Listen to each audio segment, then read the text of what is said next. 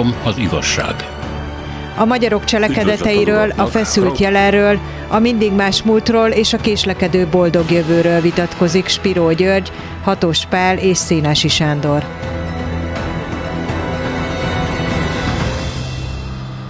Üdvözlet az uraknak! Krausz Ferenc, eh, friss magyar Nobel-díjas tudós mondta, hogy eh, hát ha így marad minden a magyar oktatásban, akkor hamarosan itt nem lesznek újabb Nobel-díjasok. Ő ugye a 80-as években, Karikó Katalina a 70-es években végzett a magyar oktatási rendszerben. Hát főleg az utóbbiról mondható el, hogy hát a, mondjuk az érett kádárizmus, tehát egy diktatúra világához tartozik hozzá, és mégis valamiképpen e, ezt e, olyan televénynek élték meg, amiből hát sarjathatnak mindenféle virágok, de mint ennek vége lenne. Lannert Judit oktatáskutató hozott napvilágra számokat arról, hogy hogyan támogatja az állam az elmúlt 20-25 évben az oktatást, és kiderül, hogy ilyen nagyon súnyi módon évente 0,3%-kal, de folyamatosan csökken az iskolákra fordított pénz, a gyerekekre fordított pénz, most a tanári bérekről ne is beszéljünk. Miközben mondjuk a környezetünkben ez emelkedik, tehát Románia többet költ, Csehország többet költ, Északon Litvánia, Észtország többet költ, valami nagyon rossz helyzet látszik kialakulni, amiből a magyar oktatás hát egyhamar nem fog föltápászkodni, ezt most már kutatók is mondják. Mit gondoltak erről, erről a helyzetről?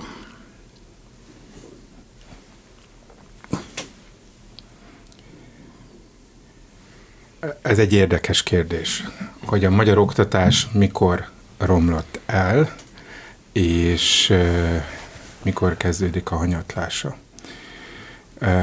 Az egyébként tényleg figyelemre méltó, hogy ez a két Nobel-díjas vidékről indult, szegény környezetből indult, szüleik nem értelmiségiek voltak, és hát ugye Krausz Ferenc Móron járt gimnáziumba, tehát egy kisvárosi gimnáziumba is járt, és mégis eljutottak, és mégis fontosnak tartották ezeket a kezdeteket. Tehát, hogy legalább annyira fontosnak tartották, mint azokat a doktori programokat, meg azokat a későbbi nemzetközi ö, helyzeteket, amelyek ö, végsősoron megalapozták a, azt, a, azt a világ elsőséget, amelyet a Nobel-díj jelent. Ugyanakkor egy picit azért visszamennék az időben, és most néztem át az 1920-as évekre elejére szóló dolgokat. Tehát az 1920-as évek közepétől Klebersberg Kuno vezetésével egy nagy oktatási reform lett, és megemelték a, az oktatásra fordított pénzösszegeket. Elsősorban ugye a középosztály volt, ami ebből az úgynevezett történelmi középosztály, ami ebből profitált, de ne felejtsük el, hogy az egyetlen olyan kutatási bázist igénylő Nobel-díj, ugye Szent Györgyi Albert Nobel-díja, és ennek a fajta kultúrpolitikának volt a következménye, ugyanis Szent Györgyi Albert külföldön volt már, Oxfordban volt, és Klebersberg államtitkára Magyari Zoltán hívta őt vissza, mert meglátta benne a fantáziát, tanszéket létesítettek számára, Szegeden labort, pénzparipát, fegyvert, mindezt megadtak. Ugyan ez a tény viszont nem fedheti el, hogy a tanítónak, a tanárnak a helyzete, a státusza, az, az már a békafeneke alatt volt a század előn is. Hát csak tényleg elég irodalmi példákat, Bródi Sándor, vagy éppen Gárdonyi Géza műveire utalni. A tanító nem volt az úri osztály tagja a hierarchikus magyar társadalomban, egy félig átmeneti helyzetben volt, és anyagilag sem volt megbecsülve. Tehát ha, ha a magyar oktatás gondjait szeretnénk felfedni, Természetesen gondolhatunk és beszélhetünk arra, hogy mit, mit, mi zajlik mostanában, mert katasztrofális folyamatok zajlanak, de nem felejthetjük el, hogy, hogy, hogy azért ez elég ambivalens és krónikus helyzet az, hogy hogy a tanítói és a tanári pálya talán a középiskolai tanári helyzet kivételével sohasem élvezett olyan típusú társadalmi megbecsülést, amelyet megérdemelne a társadalmi hasznosságát, akár csak gazdasági hasznosulását is illetően. Gyuri? Igen, hát a, a modern magyar közoktatás az a 19. században kezdődik, ugye, és Ötvös József, amikor már teheti, akkor reformokat vezet be, amelyek elég lassan, több évtized alatt érnek be. Tehát körülbelül a 19. század végére lesz többé-kevésbé általános az elemi iskolai oktatás. Na most valóban azt a megbecsülést, hogy úgy mondjam, a néptanítók nem igen kapták meg Magyarországon soha, amely megilletné őket. De azért, hogyha megnézzük, hogy a vidéki elitbe kik tartoztak bele, abba azért a tanár is, mondjuk a középiskolai hát a tanár beletartozott, tanár, a jegyző, meg a pap, meg az orvos mellett. Tehát ez a négy ember, ez általában együtt tarokkozott.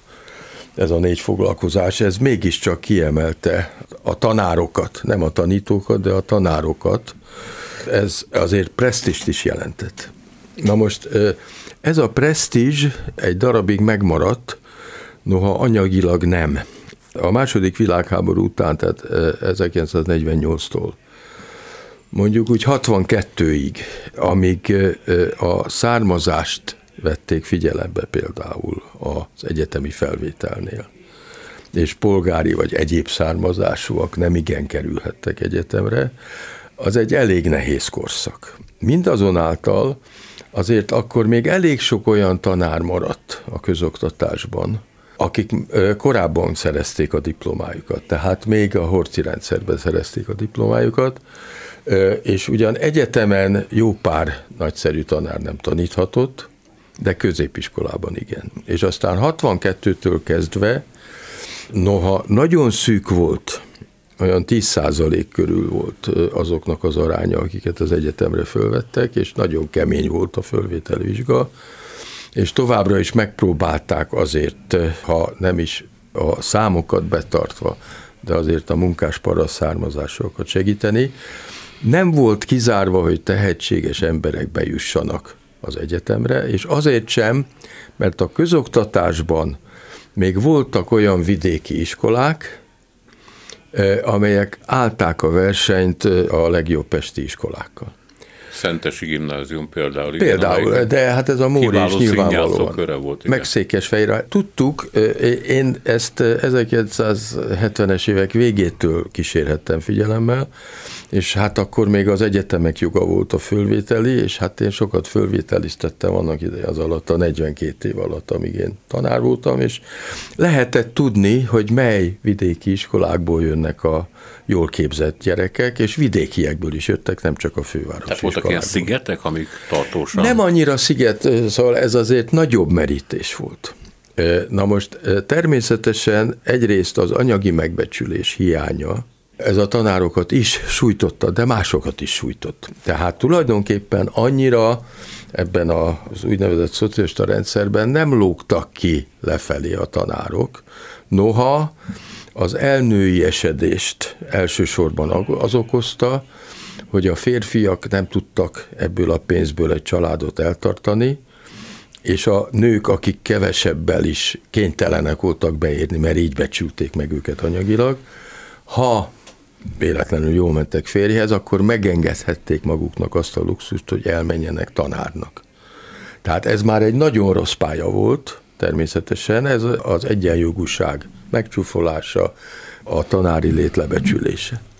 Lehetett tudni, hogyha így marad, és a presztízs is csökken, nem csak az arány, a fizetési arány, akkor ez baj, bajt fog okozni, és aztán a rendszerváltással ez a baj nem, hogy megoldódott volna, hanem csak fokozódott.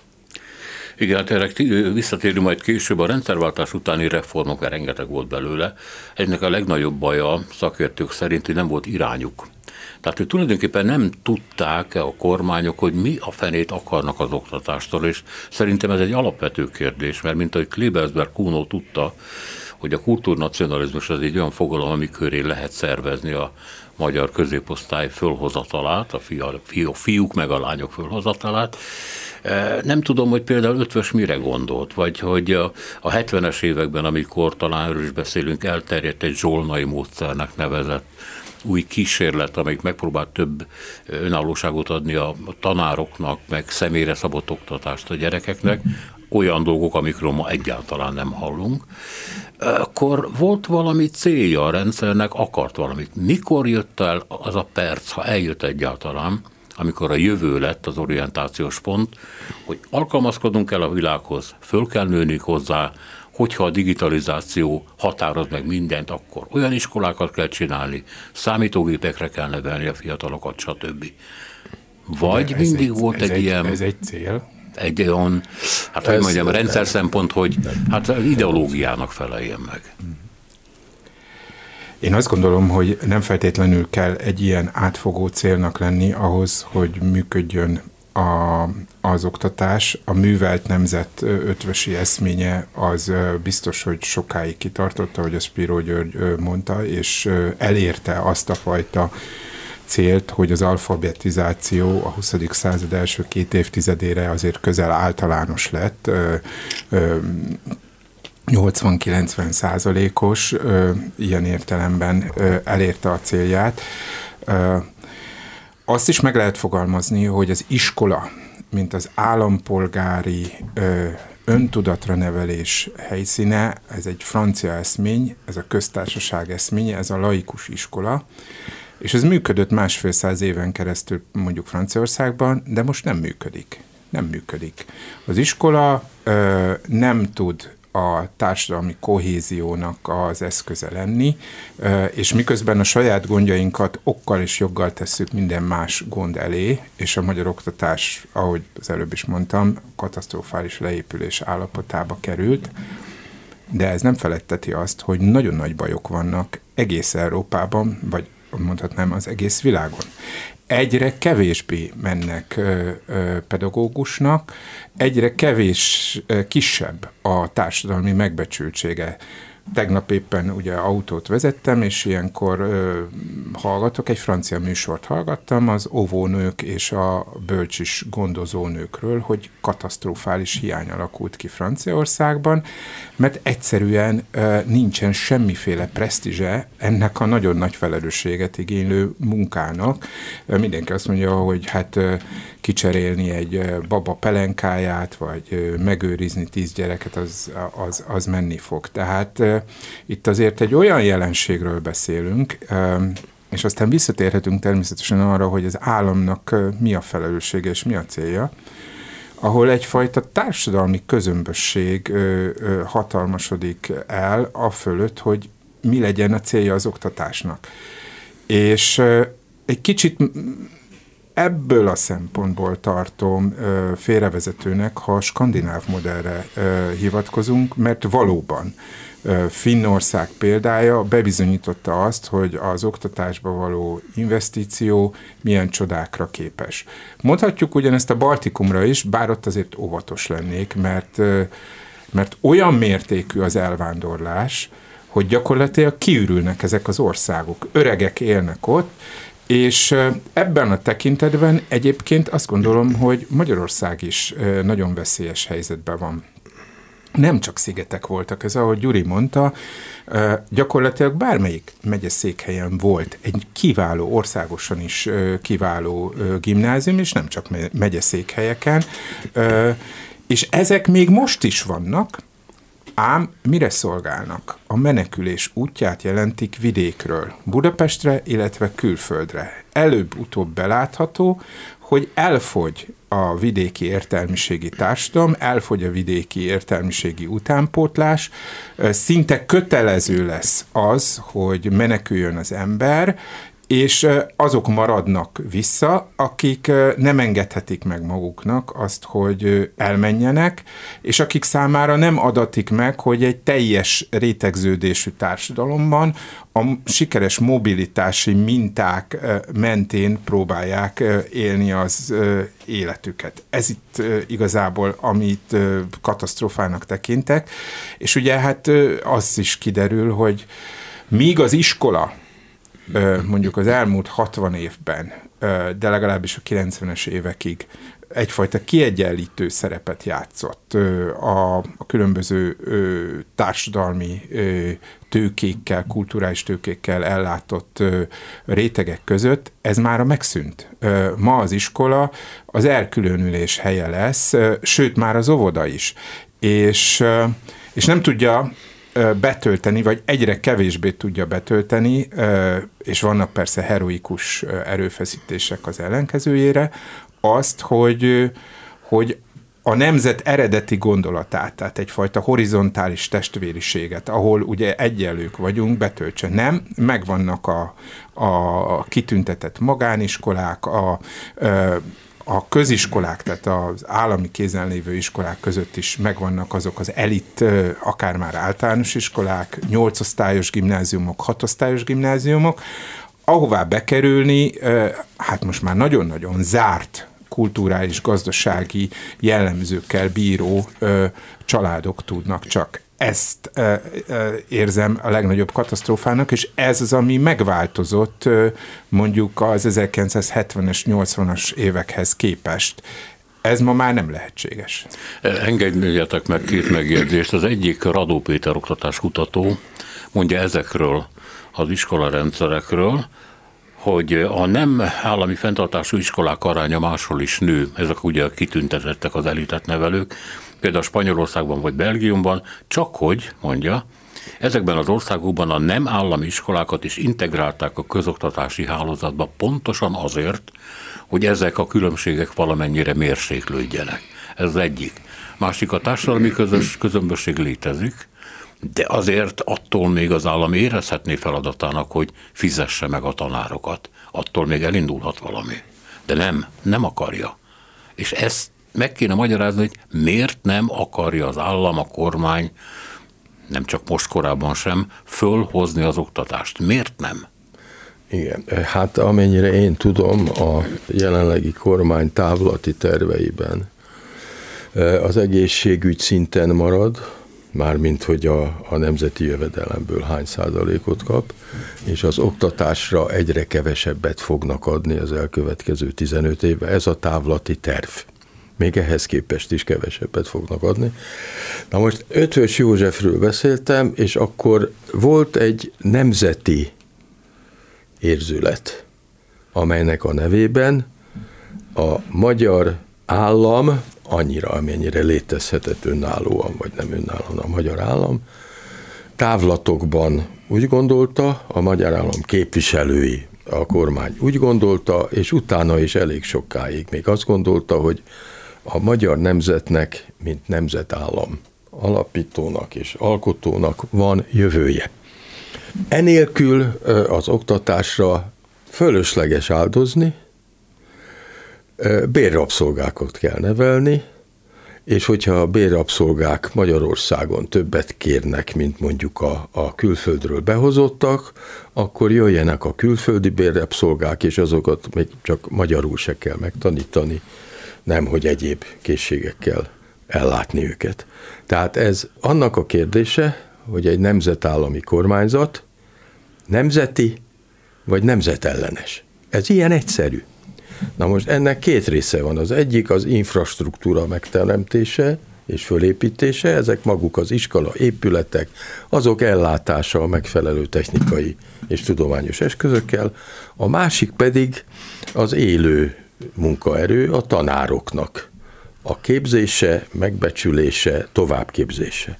Na most mind a kettő romokban hever most már, mert hiszen ez az állapot elég régen fönnáll. Az úgynevezett szocializmusban kettős volt a viszonyulás ehhez a dologhoz, és volt még egy, mindjárt elmondom, hogy miért, de volt még egy harmadik tényező, hogy zárva voltak a határok. Tehát mindegy, hogy mennyit fizettek annak a tanárnak, vagy mindegy, hogy milyen perspektívája volt a diáknak, hogy mondjuk muszáj volt lemenni egy faluba a diplomásnak is, és akkor ott évekig kellett dolgoznia, és nem kaphatott mondjuk a fővárosba, vagy a nagyobb városokba állást, nem mentek el. 56 volt a kivétel, és utána nem nagyon lehetett elmenni az országból. Abban a pillanatban, hogy a határok átjárhatóvá válnak, és ebben szenved egész Európa, a baltiak ugyanúgy, mint a balkániak. Abban a pillanatban a jól képzettek és a mozgékonyak, akik a következő értelmiséget és középréteget adnák, elmennek oda, ahol jobban megbecsülik őket anyagilag és szellemileg. Egyszerű. Az a 800 ezer ember, aki elment Magyarországról, azok a magyar értelmiségből mentek el vagy a magyar középrétekből. Akkor is, hogyha csak szakiskolai végzettségük van. Teljesen igaza van Palinak, megerősíthettem, a német kisebb városokban, de nem nagyon kis városokban is óriási a tanárhiány. Ott ugyanolyan problémák vannak, hogy nem tudnak szakórákat tartani, hogy szét kell osztani a gyerekeket, máshova kell őket buszoztatni, tehát ez egész Európában így van, mert onnan meg Amerikába mennek, vagy, vagy máshova mennek, vagy más pályára mennek. De azért egy olyan nemzetállam, amelyik ki van téve a mindenkori gyarmatosításnak, és Kelet-Európa mindig ilyen volt, és mindig ilyen lesz, annak a nemzetállamnak kutya kötelessége lenne nemzeti alapon a saját következő elitjét és a saját következő korosztályait a megfelelő készségekkel és tudással ellátni. Ezért vannak megválasztva. Na most én azt veszem észre, ami borzalmas látni, hogy a modern magyar történelemben sok minden baj volt a magyarsággal. Hát, mint a többi kelet-európai néppel is. Nem vagyunk kivételek. De az benne volt a magyarságban, hogy a gyerekem vigye többre, mint, ahogy, mint amennyire én tudtam vinni. És most már nem az van, hogy Magyarországon képvis, képzelik el a gyerekek jövőjét, hanem aki teheti, az kimenti őket az országból. És itt marad egy tanyasi öregekkel megáldott ország, ahonnan a fiatalok elmentek a városba, ami nem is Magyarországon van. Három az igazság. A magyar oktatás drámája. Azt mondtátok, hogy az iskola nem tudja betölteni azt a szerepet, amit korábban, tehát hogy valami társadalmi ekvalizációt, kiegyenlítő szerepet játszon, összehozzon különféle származású diákokat, a szocializáció terepe legyen, hanem tulajdonképpen válságok és, és fokozódó konfliktusoknak a helye az iskola. A kérdés az, hogy miért, és hogy mivé kéne válnia, mert nem hiszem, hogy, hogy az emberi társadalmak nélkülözni tudják azt, hogy a fiatalokat valamiképpen szocializálni kell, föl kell nevelni, tudással kell ellátni. Szóval az iskola ebből a szempontból egy örök kötelezvény mindenhol. Értelek.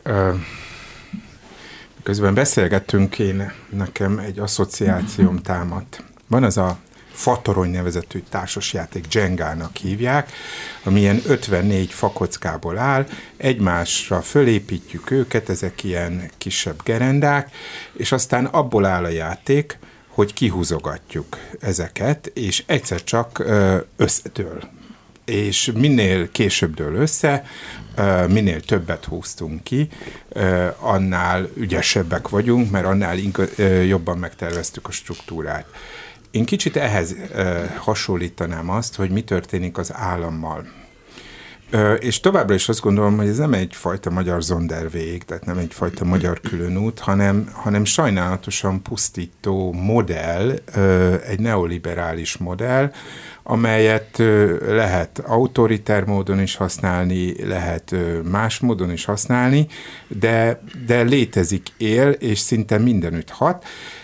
Amit idéztél a bevezetődben, a műsor elején, első felében, Láner Judittól, tehát, hogy szinte észrevétlenül, de hogy most már nagyon is észrevehetően, zajlik a forráskivonás. Nem lesz ilyen BC papír, nem lesz ilyesmi,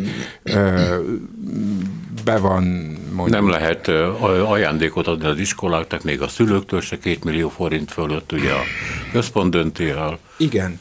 Szóval, hogy én úgy érzem, hogy még nem omlott össze a magyar ö, ö, oktatás, de senki nem tudja, ö, és, ö, és hogy szinte minden pontján ö, heroikusan is jól teljesít, és hogy az a fajta központosítás, ami az elmúlt évtizedben ö, zajlott, ö, az mondjuk Budapestről már akkor is mondjuk a belváros, a hegyvidék, stb.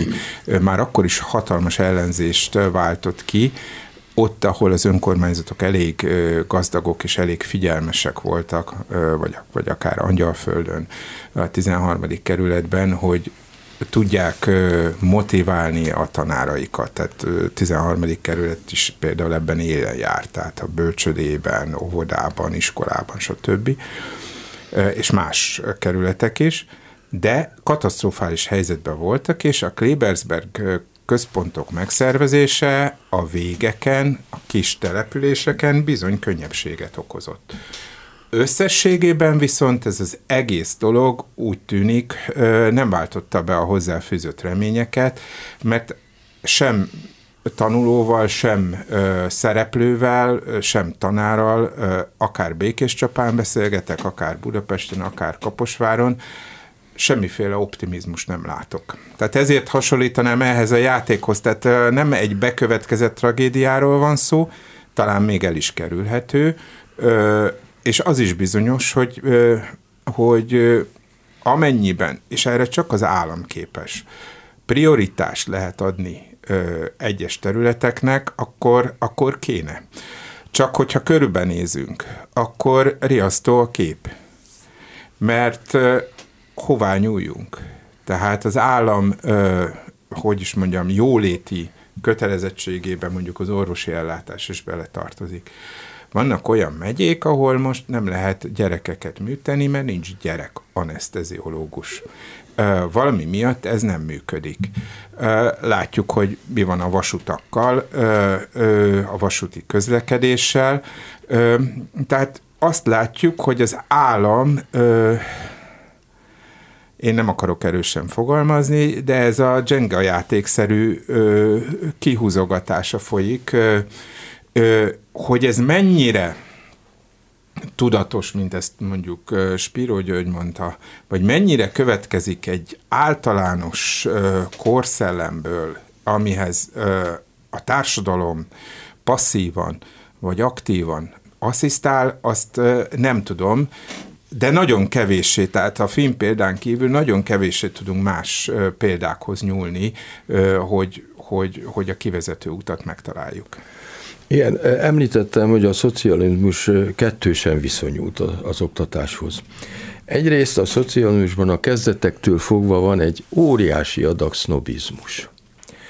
Tehát, hogy amit a polgári társadalmak eléltek, azt nekünk, a munkásosztály társadalmának is kell tudnunk teljesíteni, és el kell tudnunk érni. Utol kell érnünk Amerikát, utol kell érnünk a, a, a, a tudományban, technikában, mindenben. Ez az egyik. A másik, hogy ez közben azért bizonyos fokú nacionalizmussal is párosult, és egyáltalán nem állt a szocializmus szemben bizonyos fajta nacionalista vagy nemzeti törekvésekkel. És amennyiben lehetséges volt, akkor jó vagy rossz eszközökkel, időnként rendkívül rossz eszközökkel, de ezt a fajta fölzárkózást és versenyt, ez egy tulajdonképpen egy verseny volt a két világrendszer között, és ebben a versenyben muszáj volt valamilyen módon helytállni. Na most abban a pillanatban, hogy megszűnik ez a verseny, mert az egyik fél kiesik, adott esetben a Szovjetunió kiesett. Abban a pillanatban az egész térségben ugyanazok a problémák keletkeztek, és ennek látjuk részben a nem tudatos, de hát szükségszerű következményeit. Ez az egyik. A másik azonban, hogy azok a gyerekek, akik tehetségesek, azok ebben a mai rendszerben már nem fognak eljutni nem hogy az egyetemre, a középiskolába se, tehát a társadalmi mobilitás végzetesen megszűnt. Ezt lehet állítani, és azt is lehet állítani, hogy igenis volt társadalmi mobilitás az 50-es, 60-as, 70-es, 80-as években. Akkor még volt mobilitás, tehát egy tehetséges és kétkezi munkás szülőktől származó gyerek, ha tehetséges volt, akkor egy egész jó színvonalú középiskolába juthatott be. Kettő, ott voltak olyan tanárok, akik észrevették a tehetségét. Na most ez azt jelenti, hogy itt az emberi tényező rendkívül fontos, amit nem lehet mérni számokban. És hogyha ö, olyan mértékű a kontraszelekció, mint Magyarországon, akkor azok a tehetséges tanárok, akik észrevennék a tehetséges gyerekeket, azok nem oda fognak menni tanítani. Igen, Krausz Ferenc mondta, hogy a Vermer tan, vagy Vermes tanár úr, aki hiányoznak, hogy tudja, kiről beszélni, mi nem tudjuk, de el tudjuk képzelni, hogy nem csak tanár volt, hanem pedagógus, vagy annál több barát, vagy annál még inkább példaképpen, nem tudom micsoda. Nem tudom, de hogy azt, most hiányoznak, de ha így megy tovább, hiányozni fognak. De azt nem értem, hogy miért szűnt meg a verseny azzal, mert a két világ fölborult, hiszen utána elkezdődött a lokalitás versenye a globalitással. Hát te magad mondtad, ugye? A nemzeti érdek lenne a gyerekeket megtartani, egy részüket legalábbis. Ezt miért nem fogta föl egyetlen kormány? Nem olyan egyszerű a kérdés. Ugyanis, hogyha igen sok pénzt áldoz egy nemzetállam az oktatására, akkor ennek a pénznek a jó, jó részét a fejlettebb államok elviszik lefölözik. Így van. Tehát ez nem olyan egyszerű, amíg nyitva vannak a határok, addig ezzel számolni kell. Ja, hogy Tehát ez is megfontolás kérdése lehet, hogy én a németeknek, a franciáknak, az angoloknak vagy az amerikaiaknak gyártom-e a diplomásokat Magyarországon? De az, hogy mondjam, én, én nem akarom, hogy keményebben fogalmazzatok. De amikor az állam elvonja a pénzt, még, még csak meg se próbálja szinten tartani, amikor azt mondja, hogy nem fogadhatsz el adományokat, miközben a szülők festik ki a kerítést, veszik a krétát, vagy éppen mindenféle digitális eszközöket az iskolának, tehát elvégzik azt, amit az államnak kéne elvégeznie. Ott nagyon nehéz, és persze a tanárok nem kapják meg a pénzüket, nagyon nehéz azt mondani, hogy az állam nem akarja ezt a romlást. Nem akarok senkit semmivel megvádolni, de hát minden vektor, a levegőben száldogáló vektor egy irányba mutat. Mit tegyek? Itt tulajdonképpen egy Lenini elv érvényesül, legalábbis Magyarországon azt látom, a kettős hatalom elve. Hogy megcsinálom a magam intézményrendszerét, oktatásban is, abba kiválogatom a legtehetségesebbeket, és írtózatos pénzzel őket is, meg a tanáraikat is megfizetem, és mellette ugyan nem semmisítem meg aktívan, ami a korábbi időkből létezik, csak éppen elvonom onnan a pénzt, és átcsoportosítom. Én ezt látom működni. De hát segédmunkásokat nevel a rendszer. Igen. Közben pedig arról beszélnek, hogy milyen új technológiákat kéne betelepíteni Magyarországra ahhoz, hogy versenyképesek legyünk. Ez a fogalom már értelmezhetetlen Magyarországon. Hát de, de a te, ezt a technológiát nem Magyarországon hozzák létre, hanem ezt behozzuk, és itt a segédmunkásokra van szükség. Hát ez teljesen világos, hogy itt segédmunkás képzés folyik. Hát az, hogy levitték 18-ról 16 évre ugye a, a kötelező... Megint, ö, mert ugye a, a szocializmus elején is annyi volt. Igen, de hát, de hát ez nem olyan régi dolog. Ez kijelölte az irányt, hogy nem kell annyi képzett ember Magyarországon. Igen, ez azért változott az a kérdés, hogy, hogy meg tud-e változni, hiszen az állam visszavonulásának vagy visszavonásának a jelei, azok, azok kétségtelenek. Azért azt is számításba kell venni, hogy az iskoláról szóló diskurzus, mint akár a miénk, ami kívül van, az nem látja és korlátozottan tudja láttatni azt, hogy mi megy egy iskolán belül ami nem kap nyilvánosságot. Tehát, hogy az ellenállásnak nem csak melankóliája van, hanem az ellenállás, mint ahogy a szocializmusban is egyfajta pozitív, alternatív valóságot teremt. Nincs olyan ö, szándék, amely totálisan meg tudna ö, valósulni, ö, és, ö, és én azt gondolom, hogy, ö, hogy itt igazából ö, nem is nagyon látszik a szándék, inkább, inkább egy tanácstalanság látszik. Ha valami látszik, az az, hogy az állam helyett úgymond az egyházaknak kéne az oktatást, mint közfeladatot elvégezni. Ennek ugye Magyarországon nagy hagyománya van, hiszen 1945-ig az oktatás, legalábbis az általános és a, a középfokú oktatás jelentős része egyházi kézben volt tovább bonyolítja a történetet, hogy igaz, hogy egyházi kézbe volt, de egyre erőteljesebb állami behatással a két világháború között is erről már panaszkodtak az egyházak. És ha most megnézzük, bármelyik egyház nak a, a véleményét, akkor azt látják, hogy nem feltétlenül örülnek ennek, már csak azért is, mert nem feltétlenül tudják ezt a fajta szándékot beteljesíteni. Ugye nem régen jöttek ki a, az adatok a népszámlálás kapcsán arról, hogy mi a beágyazottság az egyházaknak. Drámai számok jöttek ki, de az biztos, hogy jóval kevesebb ö, pap, jóval kevesebb elkötelezett egyházi ö, ember van, aki mondjuk ezeket a feltételezett nagyra növesztett ö, egyházi intézményi rendszert ö, igazából hatékonyan működtetni tudja. Tehát vannak elképzelések arra nézve, hogy, hogy, hogy hová fejleszék az államot, talán nem mögött van az a fajta ideológia is, hogy a, a 40 évnek úgymond kompenzáljuk.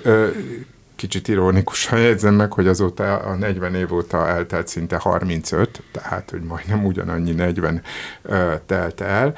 Én továbbra is azt látom, hogy hogy hogy például az, amiről uh, Spiro György is beszélt meg, uh, hogy, hogy, hogy a, a 2011-ben vitték le, ha azt hiszem, vagy 12-ben, már nem tudom pontosan, a tankötelezettség uh, korhatárát 18-ról vissza 16-ra. Emögött valóban az az elképzelés állhatott, hogy Magyarország egy munkaalapú társadalmat épít, és ahol nem állástalan értelmiségiek tömegére van szükség, meg nem olyan értelmiségiekre, akik esetleg elmennek, hanem jól megbecsült szakmunkásokra. Csak hogy ez az elképzelés nem jött be a szándék szerint sem, hiszen nem jött létre olyan erős szakiskolai vagy szakmunkásképző hálózat, amely mondjuk megalapozhatta volna azt, ami mondjuk nyugati Németországban megvalósult. Én emlékszem jó pár olyan helyzetre, ahol jó módú gimnáziumot nem is végzett szakmunkások lenézték a, a, a kimenő magyar értelmiségit, hogy hát jóval kevesebb pénzt kap, stb. És ez mondjuk a 80-as, 90-es években volt, és ez minek volt köszönhető, hogy ezt a modellt Németországban ezelőtt 30-40-50 évvel megvalósították. Ez most múlik ki, hiszen gyakorlatilag ez volt a szociáldemokrácia programja, és benne is ragadt.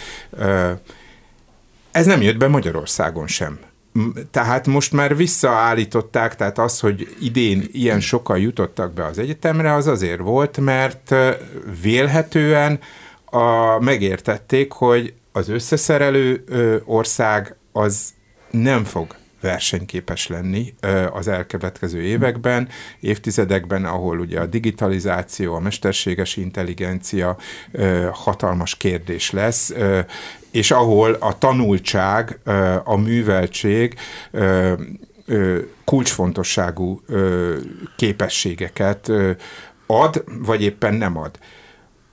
Az a nagy kérdés, hogy egyáltalán az oktatás irányítás, az oktatás menedzsment a jelenlegi struktúrájában, vagy abban a gyakran szinte követhetetlen változó irányítási struktúrájában képes-e ezekhez, ezeknek a ezeknek a változásoknak, akár csak a saját szándékainak a megvalósítására. Én inkább azt látom, hogy, hogy nem képes, hogy ugyanúgy, ahogy a MÁV, a közlekedés, vagy az egészségügy esetében, az ár után van, a gát szakadás pillanatában van. Az oktatás esetében voltak, illetve vannak jelenleg is ezek a tiltakozások, de ugyanakkor a mélybe menő folyamatokat ezek nem befolyásolták. Ehhez, amit mondasz, föl kéne szabadítani az iskolákat, és nagyon ironikus, hogy milyen sokat lehetne tanulni ettől a úgynevezett zsolnai módszertől, ami 71-ig volt kísérleti alapon, de létezett Magyarországon, ami ugye a kompetencia alapú társadalmi ismereteket, hát persze akkori próbált nyomni, vagy a környezettudatosságot, a vizualitás elveit, műfajait, azt, hogy minden tehetség számít, az, hogy személyre kell szabni az oktatást, mint ha vissza kéne mennünk a 70-es évek elejére. Ez nevetséges. Ahhoz, hogy a mostani időben létező iskolákat felszabadítsuk. Hát sokkal fejlettebb volt a magyar társadalom 70-es, 80-as években, mint most. Persze. Hát ez egy nagyon leromló társadalom. És egy eléggé elhűült társadalom. Hát minden eszközzel hűítik. Hát persze. Hát ezt látjuk. Ez Minek működik. kéne az iskola, hogy terepe legyen? A vége felé ezért hadd kérdezzem meg tőletek, hogy az iskola mostani formájában inkább konfliktusok forrása, és nem tölti be azt, amire szánták, akkor mit lehet csinálni? Én úgy fogalmaznék továbbra is, hogy az iskola nagy veszélyben van. Az iskola sok esetben betölt továbbra is olyan funkciókat, amelyeket be kell tölteni, de egyre, egyre nehezebb. Ez pont olyan, mint amikor egy krónikus szívbeteg ember egyre nehezebben próbálja azokat a távokat teljesíteni, mondjuk gyaloglásba, futásba, amelyeket korábban tudott teljesíteni. Tehát én azt látom, hogy krónikus betegségben szenved. A cél az az lenne, én azt gondolom, hogy a kritikus gondolkodás, a, a szabadság uralkodna az iskolákban, a tantervekben, a, tehát mindenütt, hiszen ez, ez szükséges ahhoz, hogy tovább menjünk. Nagyon sok akadálya van ennek, hiszen a magyar társadalomban mindig is a hierarchikus irányításnak, az engedelmeskedésnek, reszoktatásnak voltak ö, ö, nagy hagyományai, ö, és ehhez járul az a fajta dolog, amit nem lehet hangsúlyozni. Tehát ugye, most akkor nyitok egy zárójelet hogy Karikó Katalin és Krausz Ferenc nem Magyarországon kapták a Nobel-díjat, ez logikus. Erről nem a jelenlegi vagy a múltbeli magyar állam tehet. Ilyen típusú kutatásokat, ilyen kis ország, mint Magyarország, akkor sem tudna finanszírozni, hogyha Karikó Katalint mondjuk 85-ben nem teszik lehető, lehetetlenné Szegeden. Tehát azért úgy kell léteznünk, és megint Spiro Györgyre szavaira utalnék, hogy azért mi gyarmatosító elképzeléseknek a célpontjai vagyunk. Tehát vannak olyan nagy globális nemzetközi szereplők, gyárak, gondoljunk csak az autógyárakra, akkumulátorgyárakra, amelyek számára ez a fontos, hogy minél olcsóbb és minél kiszolgáltatottabb társadalmakkal találkoznak, nem csak Magyarországon, hanem szinte bárhol. És ezt kell megoldani, tehát, hogy nem irigylem a döntéshozókat azért, tehát itt, itt mint kisország nehéz helyzetben vagyunk. Igen, hát az látható, hogy a refeudalizáció folyik számtalan területen, és az oktatásban is. De most ez nem tud teljesen átmenni, mert azért elég hosszú ideig volt a feudalizmus hatása alól a magyarság némely társadalmi szegmense kivéve. Tehát azért a polgárosulás az azért meglehetősen mély gyökerekkel rendelkezik Magyarországon is, meg Közép-Európában is, sokkal inkább, mint a Balkánon. De vissza lehetett fordítani, és jelen pillanatban egyelőre a hűbériségnek mindenféle területeken, nem csak az oktatásban, az állami diadalmenetét látjuk. Na most nyilvánvaló, hogy a szabadságot csak akkor lehet kiharcolni, hogy a, a hűbériség, vagyis a feudalizmus ellen harcolunk. Na most ehhez az eszközöket a magyar társadalom elvesztette. A magyar társadalmat a Kádár korszak elaltatta, és még mindig alszik. Én ezt nem győzöm hangoztatni. És az, hogy a látszat szakszervezeteket aztán valójában is szétverték, és már látszottként sem nagyon funkcionálnak, az ennek a jele. Tehát az oktatást nem lehet önmagába külön szemlélni, ez itt egy mentalitás, súlyos mentalitásbeli probléma, és hát a mentalitást kellene valamilyen módon felszabadítani. Ezt a perekedtséget, ezt a, ezt a csököttséget kellene egyéni szinten valamilyen módon egy kicsikét megváltoztatni ahhoz, hogy az emberek valamennyire a saját kezükbe tudják venni a jövőjüket. Van önfelszabadítás? Hát kénytelenek lesznek az emberek előbb-utóbb eszmélni. A végtelenségig ez azért nem mehet tovább. Van önfelszabadítás? Én továbbra is azt gondolom, hogy a szabadság kiskörei mindig is érvényesültek, tehát hogy soha nem láttam annak az értelmét, hogy mondjuk kihagyjuk a vizsgálódásaink alól mondjuk a Kádár korszaknak az egyetemét, szellemi életét, csak azért, mert akkor egy szocialisztikus címke alatt egy diktatúra volt. Igen, diktatúra volt, sok ezer embert megnyomorított, lehetetlenné tett, de közben nagy teljesítmények is születtek a radar alatt. Ez nincs olyan társadalmi hogy is mondjam, konstelláció, amikor ez ne lehetne lehetséges. Köszönöm szépen Hatos Pálnak Spiro Györgynek, hogy ma is itt voltak velünk. Selmeci János szerkesztette a műsort, a műsorvezető Szénási Sándor volt. Köszönjük a figyelmüket, minden jót!